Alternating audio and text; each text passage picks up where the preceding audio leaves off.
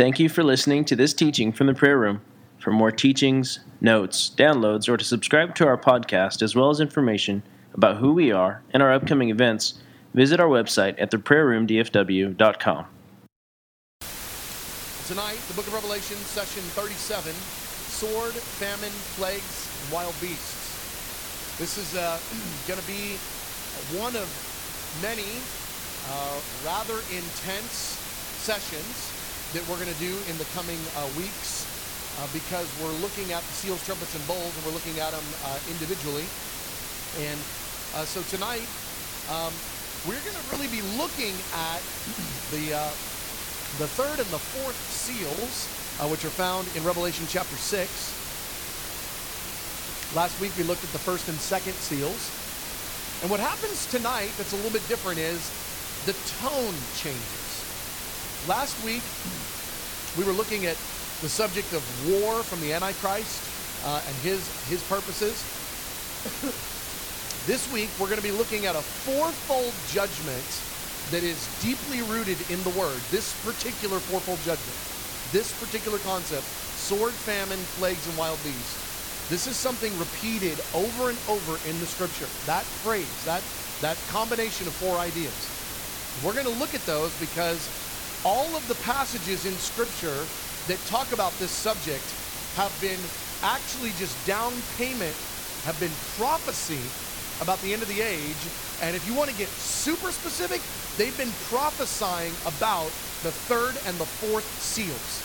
And so every time you find this passage or that phrase, uh, rather those uh, four distinctives in a, in a phrase, in a clumping in the word, and you can find it many times, it's actually been not just that God does those things, but it's uh, been more specific, a prophecy about the third and fourth seals that would happen during the Great Tribulation period. That might be something that you're not uh, familiar with. That might be new. Second thing that we're going to look at here is tonight, we're going to now start talking about the judgments of God in reference to the word plague. We're going to start talking about plagues because the release of the Antichrist and the release of the false prophet that we looked at last week or uh, last session, those are really bad, but I don't know that you would identify those as plagues. This is where the plague language starts. Is Revelation chapter 6, beginning in verse 5, when the Lamb opens the third seal. So again, tonight we're going to look at seal 3 and 4, and they deal with these uh, four subjects. But uh, I just want to give you just a, an unfortunate Bible verse it's one that I think for our Western minds is a, a very difficult uh, concept to get around our heads around. But we want to be loyal to the Word of God and not our emotions. I don't know how many times my emotions would have gotten me in trouble if I believed them instead of the Bible. So the fact that we don't like something kind of doesn't matter. We kind of want to get on board with what the Word of God says. And if the Word says, Isaiah 26, 9 through 10, middle of page 1, when your judgments come upon the earth, the people of the world learn righteousness. But when grace is shown to the wicked, they do not learn righteousness. And in a land of uprightness, they go on doing evil and do not regard the majesty of the Lord. I don't know that I can think of a passage that is more descriptive of the culture in America right now. When grace is shown to the wicked, there has been so much grace shown to America. So much grace. But when grace is shown to the wicked, they don't learn righteousness. Even in a land where there is uprightness, they go on doing evil and they have no regard for the majesty of the Lord. That is a reality right now that needs to be confronted. Now, I don't particularly like that confrontation, but the point of confrontation is, well, let me tell you what I'm going to do if the wicked don't learn righteousness when I share with them kindness, mercy, and grace. I'm then going to do the first part of the verse, release my judgments upon the earth because they will learn. They will learn righteousness. So as we study the end times in the book of Revelation, looking at the seals, trumpets, and bowls, we need to understand what's going on here. This is part of a, a very, very merciful God who actually does have an end to where his mercy goes. And now he brings judgment, and even his judgment is actually a mercy because his judgment isn't intended just to slap people around, it's intended to get people to repent. Repentance, whatever the cost, repentance is a good thing. Whatever it costs you. Every time, no matter who you are.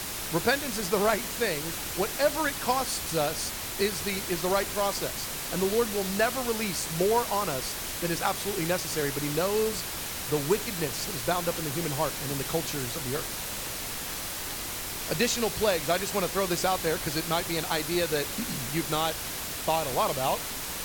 There are many end time judgments, many time, uh, many end time events, many end time plagues that are not specifically mentioned in the book of Revelation that will happen in the end times. Many. I give you one of them here, Isaiah 10 26. The Lord Almighty will lash them with a whip as when he struck down Midian at the rock of Oreb. And he will raise his staff over the waters as he did in Egypt. If we understand what's happening there, this is a reference to the Red Sea being parted. The Red Sea was parted for two reasons. One, so good guys could escape. Two, so bad guys could get a really big, heavy drink of water. Okay? God released the waters over the Egyptians, the enemies of God in that hour. He released it over them as a judgment. And here we have in Isaiah, long after the book of Exodus, long after Moses parted the Red Sea, long after, we see this promise that God is going to do that kind of thing again. He's going to do that. And it's a, an end time uh, uh, passage, an end time focus. You go back and you look at Isaiah 10. I don't want to focus on that particular judgment. I just want to throw out the concept that there are a lot of hidden events and moments, trends, difficulties, and judgments and plagues which are written in the Bible which are not specifically mentioned by name in the book of Revelation. That means there's actually more things going on than just the 21 primary judgment events that we see and that we're looking at. All right. A prophesied fourfold judgment, the third and fourth seal, sword, famine, plague, and wild beast. Sword includes war and also the spirit of murder. Sword is going to be a, a really big issue. Famine is going to be famine in connection with drought. We'll, we'll talk about that in a little bit. Plague, I didn't want to elaborate on this, but various outbreaks of various types. It's not just one type of thing. In fact, there's there's one plague that God releases, which I have not found a title for anywhere in the Bible. I just call it the chaos judgment or the chaos plague because God says he releases chaos in a camp. And the chaos from God has all the people kill each other. And he's done it multiple times in the Word of God. And that's, that's one of the plagues in his arsenal, is the chaos judgment, where he can release chaos in a camp against an enemy, enemy army and have them actually all slay each other. And he's done it multiple times in the Word. So when we see the word plague, it's kind of a big word. It means a lot of things. All that. And wild beasts, which we'll spend, hopefully we'll have some time to spend on because it's a, a terrifying and fascinating subject in the Word. Well, let's look at uh, Roman numeral 2 here. Varied causes for global famine. Now, before we actually break down the third and the fourth seal, I want to talk about some of the themes that are found in those two seals to kind of get us ready. One, God sends famine. That's a concept that Again, we may not be really comfortable with, but I just want to give you Ezekiel 13, I'm sorry, Ezekiel 14, 13 through 14. Son of man, if a country sins against me by being unfaithful. Now this is this is God talking to one of his prophets, and he says, a country. He doesn't even just say Israel. He says, if one of the nations on the earth, that I am the God of the planet, and they're on my planet, and they're trying to be a country on my planet. If one of if a country sins against me by being unfaithful, and I stretch out my hand against it to cut off its food supply and send famine on it, and kill its people and their animals, even if these three guys, Noah, Daniel, and Job, were all in it, they could only save themselves by their righteousness, declares the sovereign Lord. I want to give you just one more little tidbit there. I told you in a number of our kind of uh, um, question and answer times, there are abundant verses that say God knows how to keep a righteous person alive and judge the guy right next to him. There's so many Bible verses that talk about that. Here's yet one more where God is talking to Ezekiel and he says, If these three guys were alive in a nation I was about to judge, I would come up with a way to judge the whole nation and just save those three dudes. Now, they'd be fine. I'd take care of them. But everybody else around them, I would send the judgment on, and yet these three would be miraculously spared. God just does this. He knows how to put three guys in a fire and have them come out not smelling like smoke. I mean, we have, again, just such a backwards idea about how God does judgment. God is really so simple for him. He's the creator of the universe. He knows how to protect the good guys and judge the bad guys if they're in the same room or on the same bus. He knows how to do it, okay? All right, a prophesied global drought. I gave you a bunch of verses there. My hope was that maybe you'll go look at them. There's a bunch of verses that talk about an end time global drought that will have profound ramifications in the earth, uh, unprecedented in human history. A, a, a very drastic global drought. Global anything is bad, but global water no fall is terrifying. Because as long as it's regional water no fall, you can go to a different region and get some water. But you have a real problem if there's a global drought. And that's what's prophesied a global drought. part of that global drought, it's not the only source, but part of that global drought is during the three and a half years of the Great Tribulation, the two witnesses have power to shut up the heavens so that it won't rain during the three and a half years that they're prophesying. That's one of the sources of the global drought, not even the only. So the two witnesses are going to say, you know what? Global drought coming. And they're going to be prophesying significantly into this drought movement that is going to be a global problem. And then they have power to turn the waters into blood. These, uh, these two witnesses, again, they're going to be part of this, this scenario related to drought. I'm talking about drought and not famine at the moment because drought leads to famine. And We'll touch on that in a second. Drought will continue and will contribute to the global famine because where water is sparse, cattle die. Drought causes crops to die. When rivers dry up, fish and other freshwater life dies. Things that people are eating. So when you're talking about drought, the next step is absolutely famine because it so impacts the food supply. also, let's talk about in addition to the, the clear prophecies that are going to be straight up supernatural related to end time famine, I'm just giving you some supporting components. Another is the strains of war. We know that war is going to fill the earth. Jesus said war will continue until the end. Famine is a very normal result of widespread war because of all the changes that take place in war afflicted nations. The strains of war impact nearly every area of life. So when we're talking about war in one little area, that's a problem for those there. But if you're talking about war in every area, you don't have significant places of reprieve. I mean, you've got the majority of the earth engulfed in war, destroying production. War causes the destruction of crops. Just think about when that bomb goes off near the field. Now, the field that wasn't the target, or maybe it was, but the field that wasn't the target still catches on fire because they were aiming for the thing next to the field. the production uh, capacities are destroyed. A lot of times in war, you're going to target things that are going to make your opponent weak, like food production companies and things.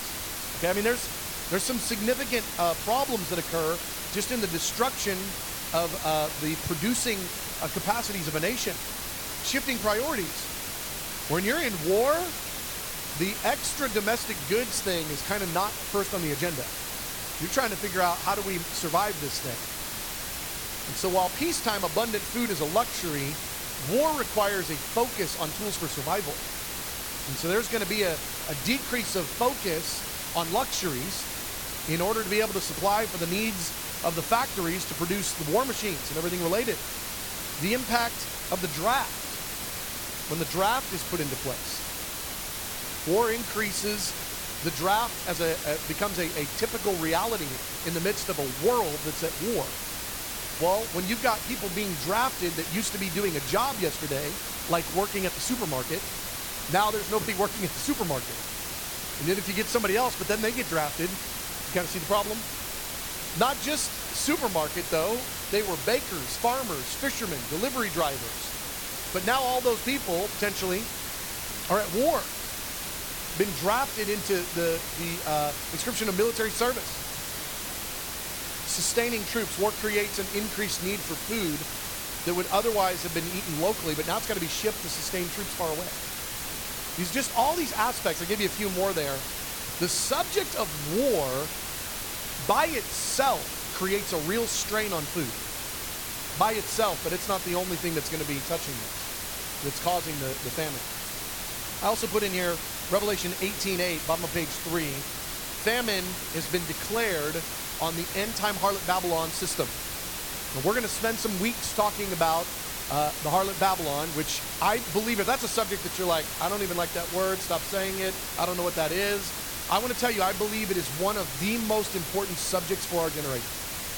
I believe it is one of the absolute least understood and most important subjects for our generation.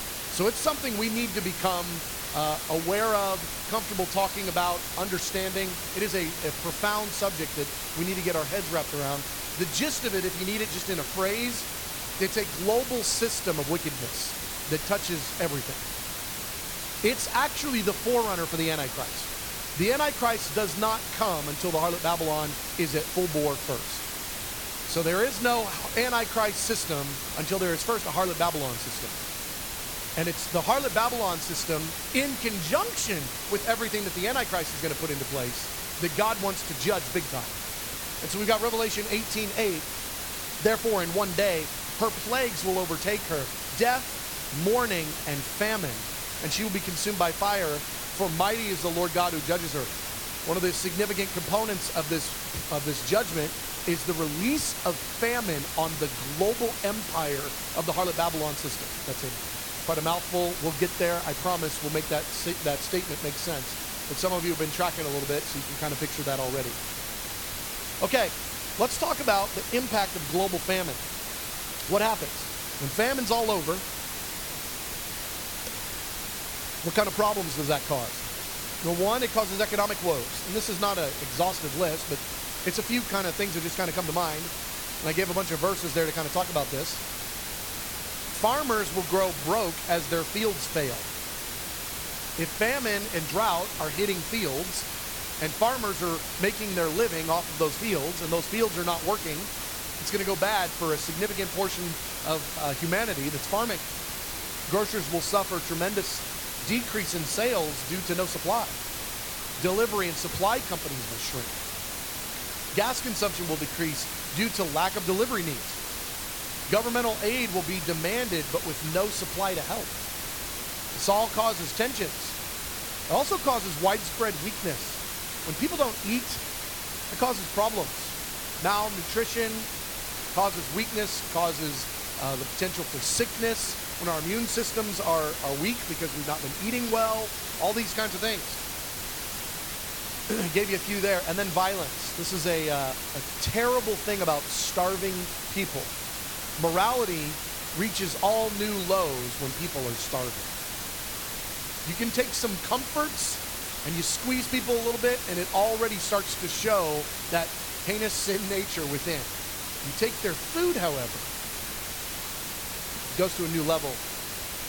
This will increase the spirit of murder. As famine becomes a global reality, people will be murdering for dinner. I don't like that, but that is the future. Revelation 9:21 describing the four primary sins of the final generation. They did not repent of their murders, their magic arts, their sexual immorality, of their thefts. Should have given you the verse right before that. The verse right before that describes this is a universal reality of mankind. It, it gives the, the context that everyone who was not killed by the plagues that God had just released, everyone would not repent of these things. So, outside of the redeemed, the love the Lord, all of those that don't die in the plagues that happen in Revelation chapter 9 they are going to be people who murder, do magic arts, they're sexually immoral out the wazoo, and that they, uh, they live a life of theft. Think about that when resources are decreased, theft becomes normal daily activity, as does murdering the person who won't give you their bread. This is going to get really intense. It's going to get really, really intense. Let's take a look at the third seal. So again, we're going to look at the third and the fourth seal. The third seal I looked in there before me was a black horse.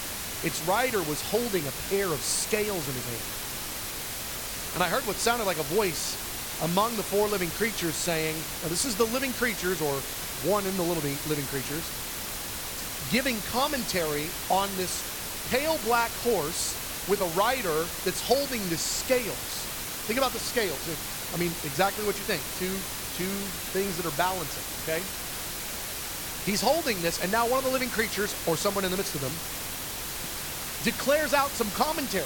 Says a quart of wheat for a day's wages, and three quarts of barley for a day's wages, and do not damage the oil and the wine. These are descriptive realities about the coming famine. There's a famine that's going to be released.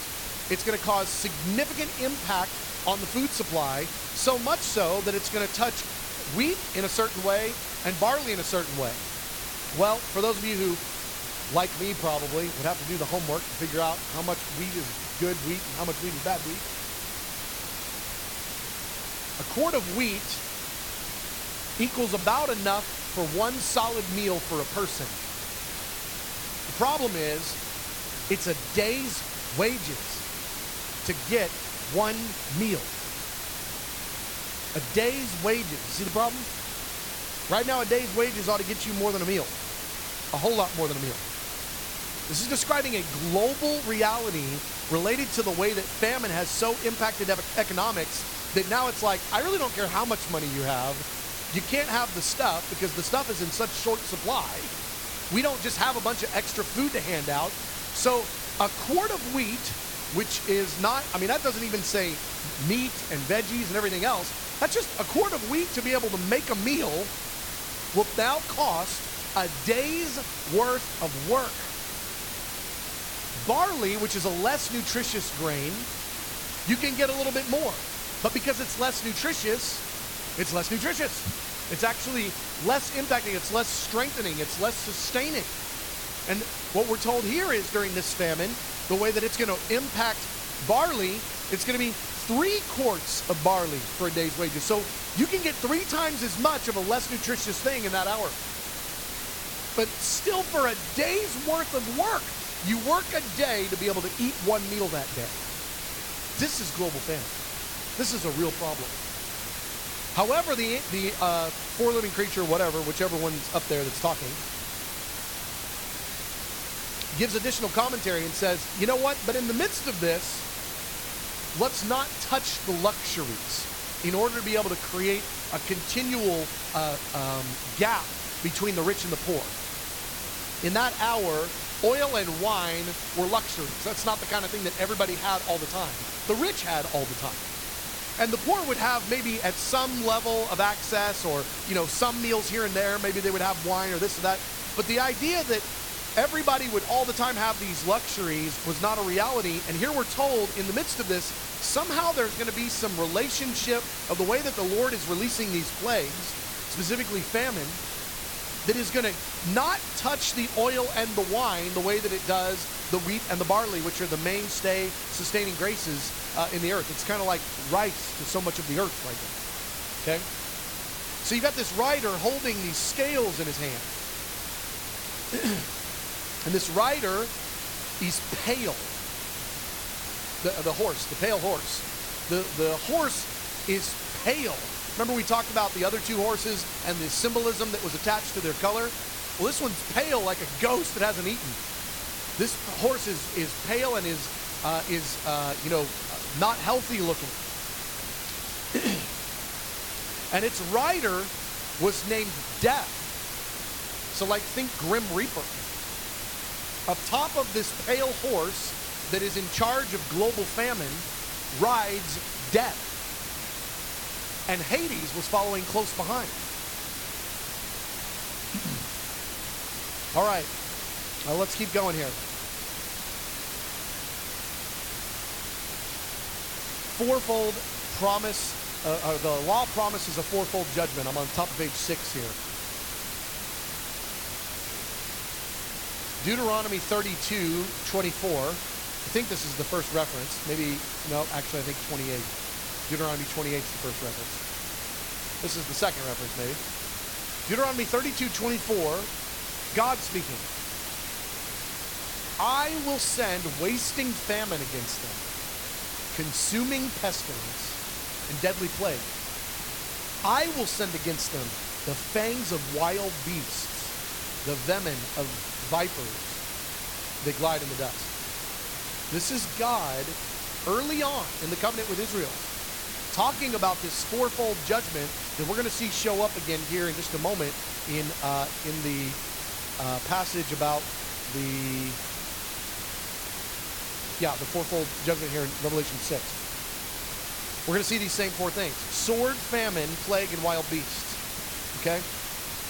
God has been talking about this from Deuteronomy, from the establishment of the law, the covenant that He made with Israel the covenant of blessings and the covenant of curses. The covenant of blessings for those that keep his commands and walk with him. The covenant of curses for those that don't. That covenant of curses wasn't just for Israel, it was for humanity. Covenant of blessings. We got plenty of lost people in places that have never thought about Jesus that are being blessed because they're following some of the principles of the Bible. If you partner with a principle of God, you're going to then experience the blessing of God, whether you know him or don't know him. If you go against the plans of God, you're going to experience the curses whether you know him or don't know him. This is a really big deal. He's going to release wasting famine. That's the, uh, the famine. Uh, pestilence, deadly plague, and the, the beasts and the snakes. Okay? We know a little bit about the sword. We understand, you know, that being a war.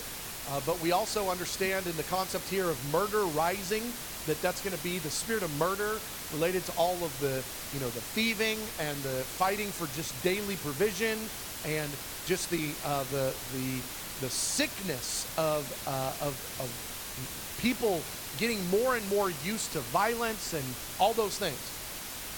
Famine, plague. I want to give you. Uh, well, this is one of those verses that I was talking about that uh, is a is a plague verse. Zechariah 14, 15 through 18.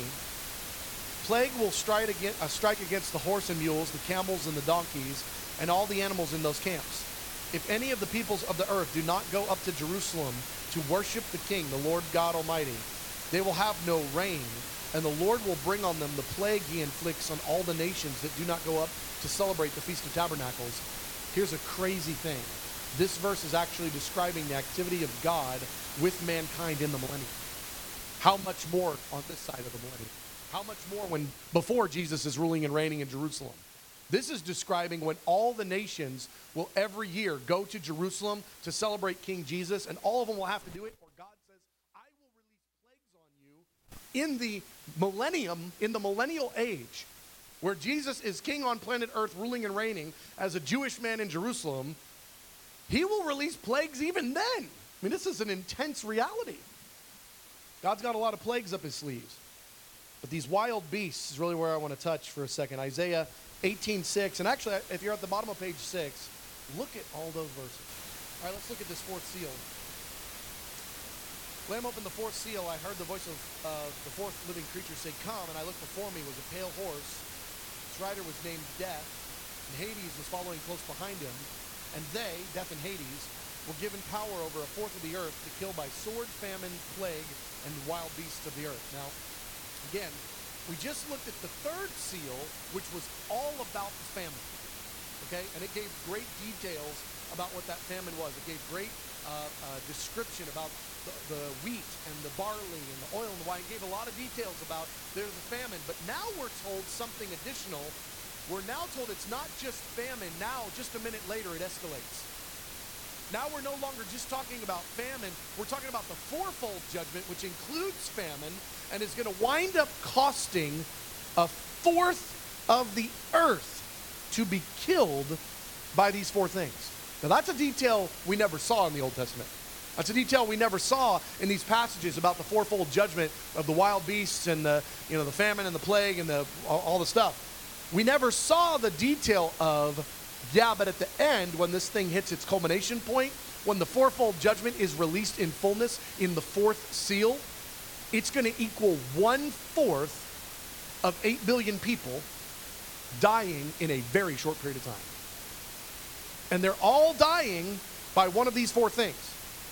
So you just, if you do the math simple and sure the Lord's going to do it a lot more complicated than this, but if you do the math simple, one fourth of the human race will get eaten by something.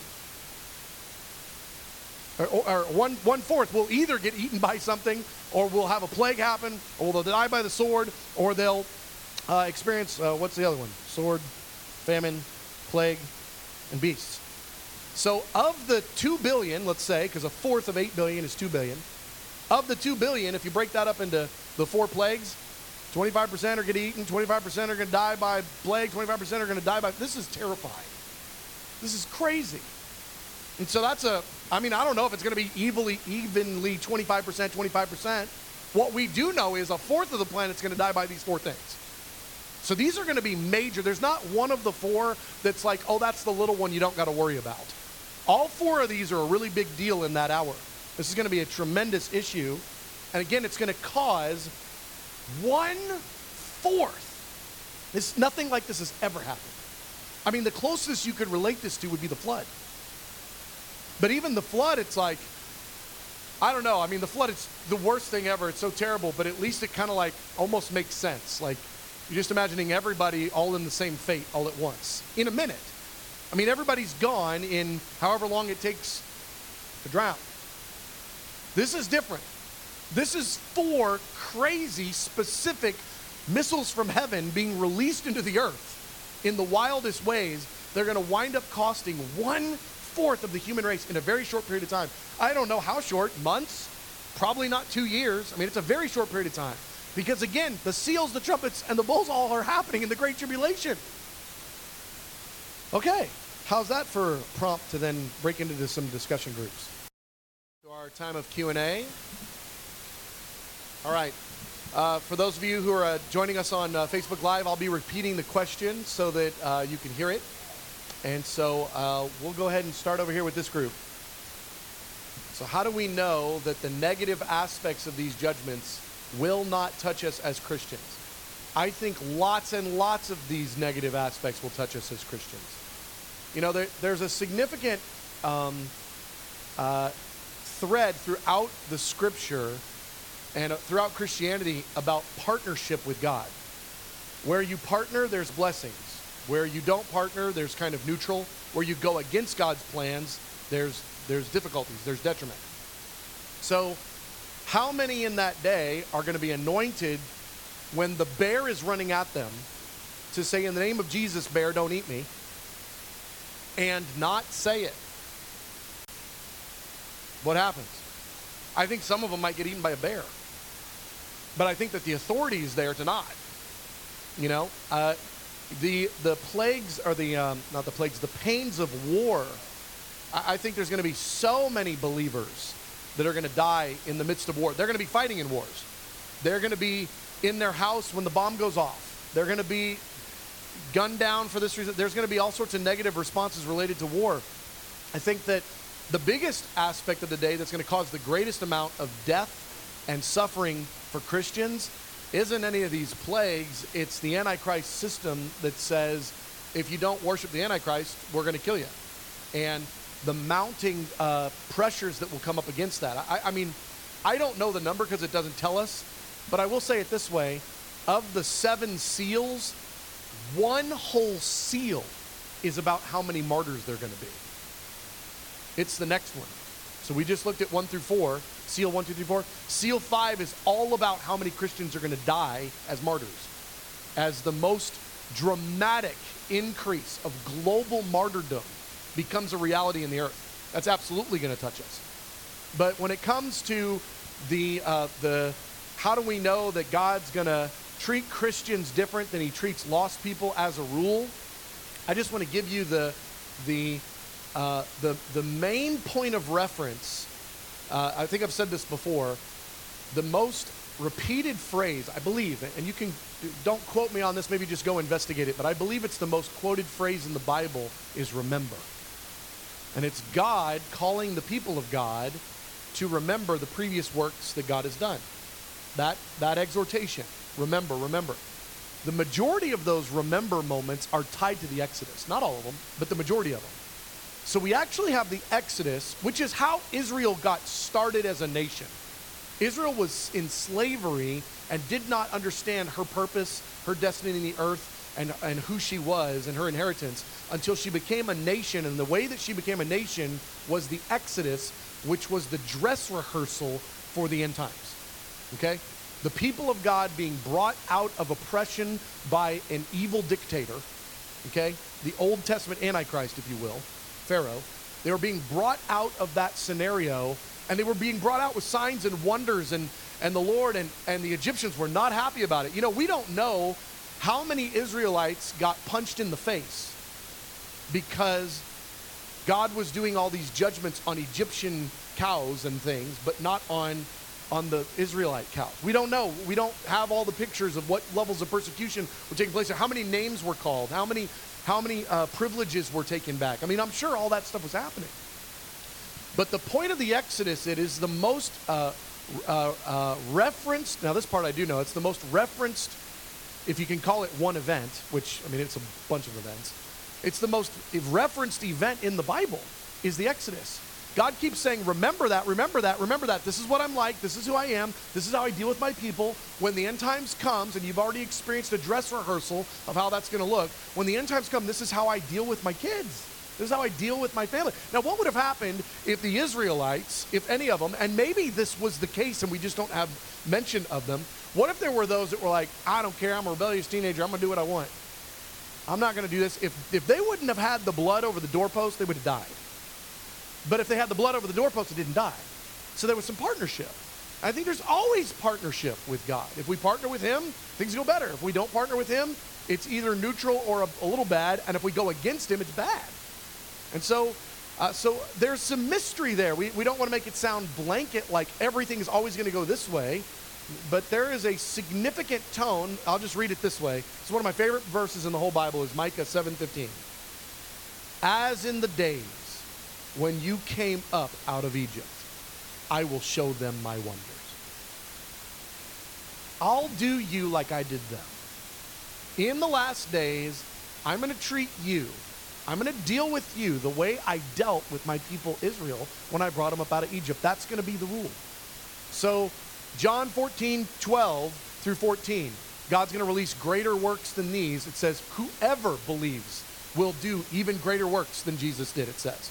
Well, what about the Christian that's like, I'm not doing greater works, you can't make me? Well, I guess they won't do any greater works. I mean, what if it's like, well, but I mean, in order to experience this, you really need to fast. I'm not fasting, you can't make me. I mean, it, so to me, it's like there's partnership. And so, uh, so rather than it being a blanket answer, I just, the reason I talk so strongly about it, frequently I talk strongly about the provision and the protection, is because I believe as a baseline we have a completely wrong paradigm the other direction. Completely wrong. And we need to be thinking way more God is able to deliver us. He's a deliverer, He's a strong tower. Those who run into Him are safe. I mean, how many Bible verses do we have that say all this stuff in just, I mean, it's everywhere. It's like we need to be thinking about big God, not mean judgments, bad plague, evil Antichrist. We need to be thinking about big God and we're his children. How much more will he give good gifts to, to those of that? I mean, this just goes on and on and on and on. Like this is this is Christianity. So, uh, so will anything bad happen? Yeah. yeah. Actually, there's going to be a ton that we know for sure will be bad. But I think that related to the judgments of God and the plagues, uh, partnership is going to go a long way or is going to resolve things. And so let's just be people that know how to hear the Holy Spirit and obey God. Amen? All right. Uh, question over here.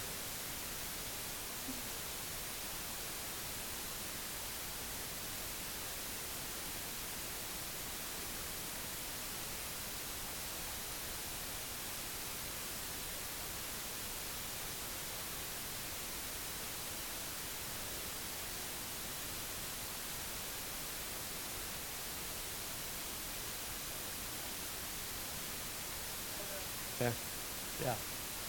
All right, so how does the, the Goshen principle, when, when the Egyptians, I'm sorry, when the Israelites were all in a, a territory of Egypt and they were being protected, how does this play out in the end times related to, or is the community of God all going to be together and that's where their safety is? If you're by yourself in a cave, but you're doing all the right stuff, are you going to be okay?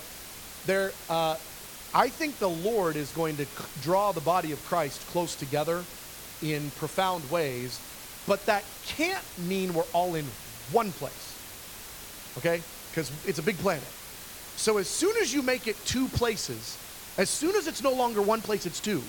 Well, now it can be three or 3,000 or 3 million, and the principle can work.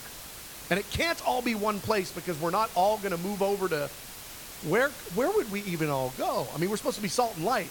So the Lord actually wants us believers everywhere. Second component of that, I think the Lord is absolutely going to have us living on top of each other. I mean, I think absolutely we're going to, before this thing's over, we're all going to be living in houses with each other and, and caves and everywhere else is. I mean, we're, I mean, abandoned buildings. And I mean, I think the facet of community is going to become the most profound component of Christianity in the day to day life. Now, but you can have community with three people. I mean, so it doesn't need to be 3,000. And think, I honestly think the day of the megachurch and the 3,000 is not going to work. I mean, we're going to be, that's too easy to find. And the Antichrist is looking. Where are all the Christians? Well, let's go to the places that they gather in the thousands first. You know, I think you're going to be talking about smaller communities. Next point, in the principle, uh, or in the uh, portion that we were talking about a minute ago related to in Goshen and the blood being put across the doorpost, every blood over every front door protected that house. So that's that's a principle that we can see as part of the way. Now it's not like we're all just going to start putting blood over doors. What we're going to be doing is going, God, what do we do? And Lord, whatever you say, that's what we're going to do tomorrow. And so it's good that we're practicing now as believers, trying to learn how to hear the Holy Spirit when He says, go left at the stoplight. You know, I want you to go talk to that guy over there. I want you to witness to that person in line. We need to be learning how to hear the voice of the Holy Spirit because we're going to need His voice and we're going to need to be led by Him because his voice plus righteousness plus principles plus togetherness plus prayer plus a few other things the john 14 uh, you know 12 greater works than these you put all these things together the baptism of the holy spirit on the whole church joel 228 you put all these things together these are the ingredients for the sustaining victory of the end time church in the midst of the greatest difficulty and mass martyrdom. And again i just i want to tell you the martyrdom thing is going to be the biggest owie for believers. That's going to be the big one. We are all going to know people or be people who are martyred. We're all going to know people. And that's going to be the biggest pinch, okay? And that's going to be, I mean, the, the point about not being offended when, when Jesus was talking to John the Baptist's disciples, he's like, Blessed are those who are not offended on account of me. He's saying, I'm going to let John get martyred tomorrow. You going to be okay with that? So, actually, the subject of not being offended at Jesus on account of Jesus, most specifically is related to not being mad at him when your friend gets martyred and being okay with Jesus that he's he's going to allow this. And so that's a significant and that's a hiccup. We don't uh, we don't have that one. We're, we're tripped up by that one. We got a lot of ways to go in growing in the fruit of the spirit and not being offended. So uh, great question, Caitlin over here.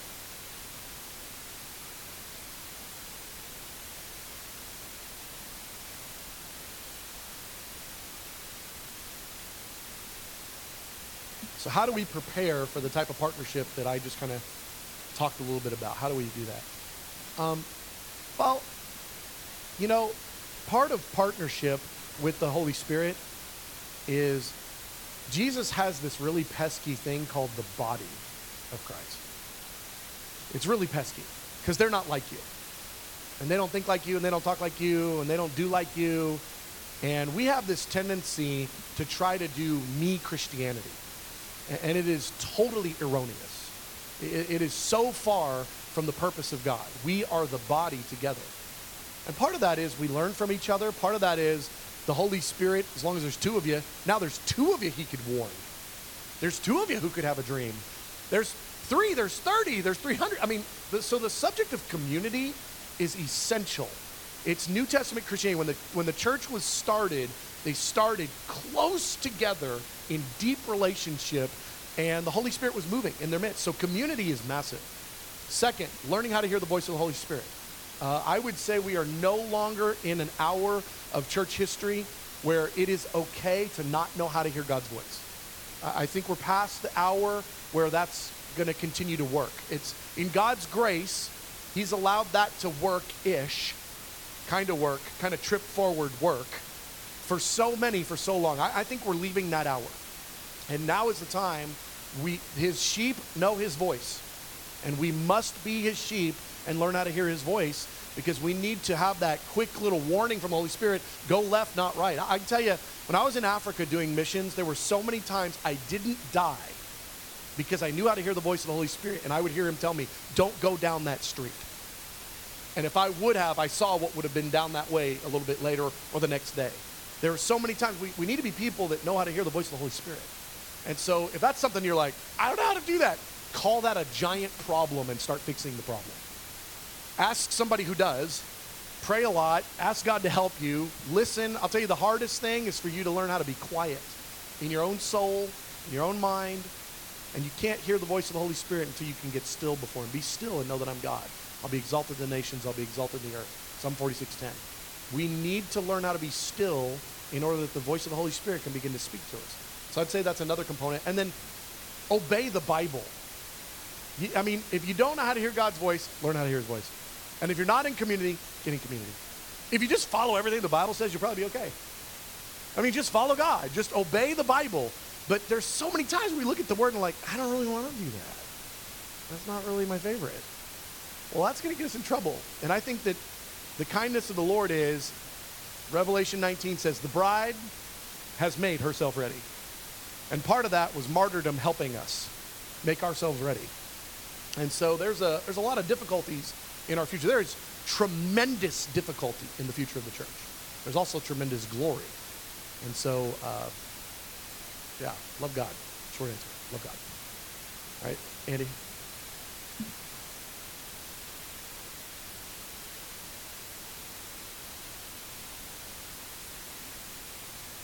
Yeah, just the last question was just about how to not be offended and hold our hearts. I, I think really the the answer is the greatest commandment always. I mean, no matter what the question is, the answer is the greatest commandment love God. And then the second's like it figure out how to love people. So I think if we can just keep growing and love God, love God, love God, if that's really our main thing, those that love God know how to hear God. Those that love God obey God. Those that love God find themselves in communities of people that love God. I mean, it's kind of like love God fixes it all. So let's just be really, really, really good at the greatest commandment and then the second is like it love people out of the overflow of that. And I think that's really the answer. So, great question. This concludes this teaching from the prayer room. For more resources or to schedule another TPR teacher to come speak at your church or event, please see our website at theprayerroomdfw.com. Thank you.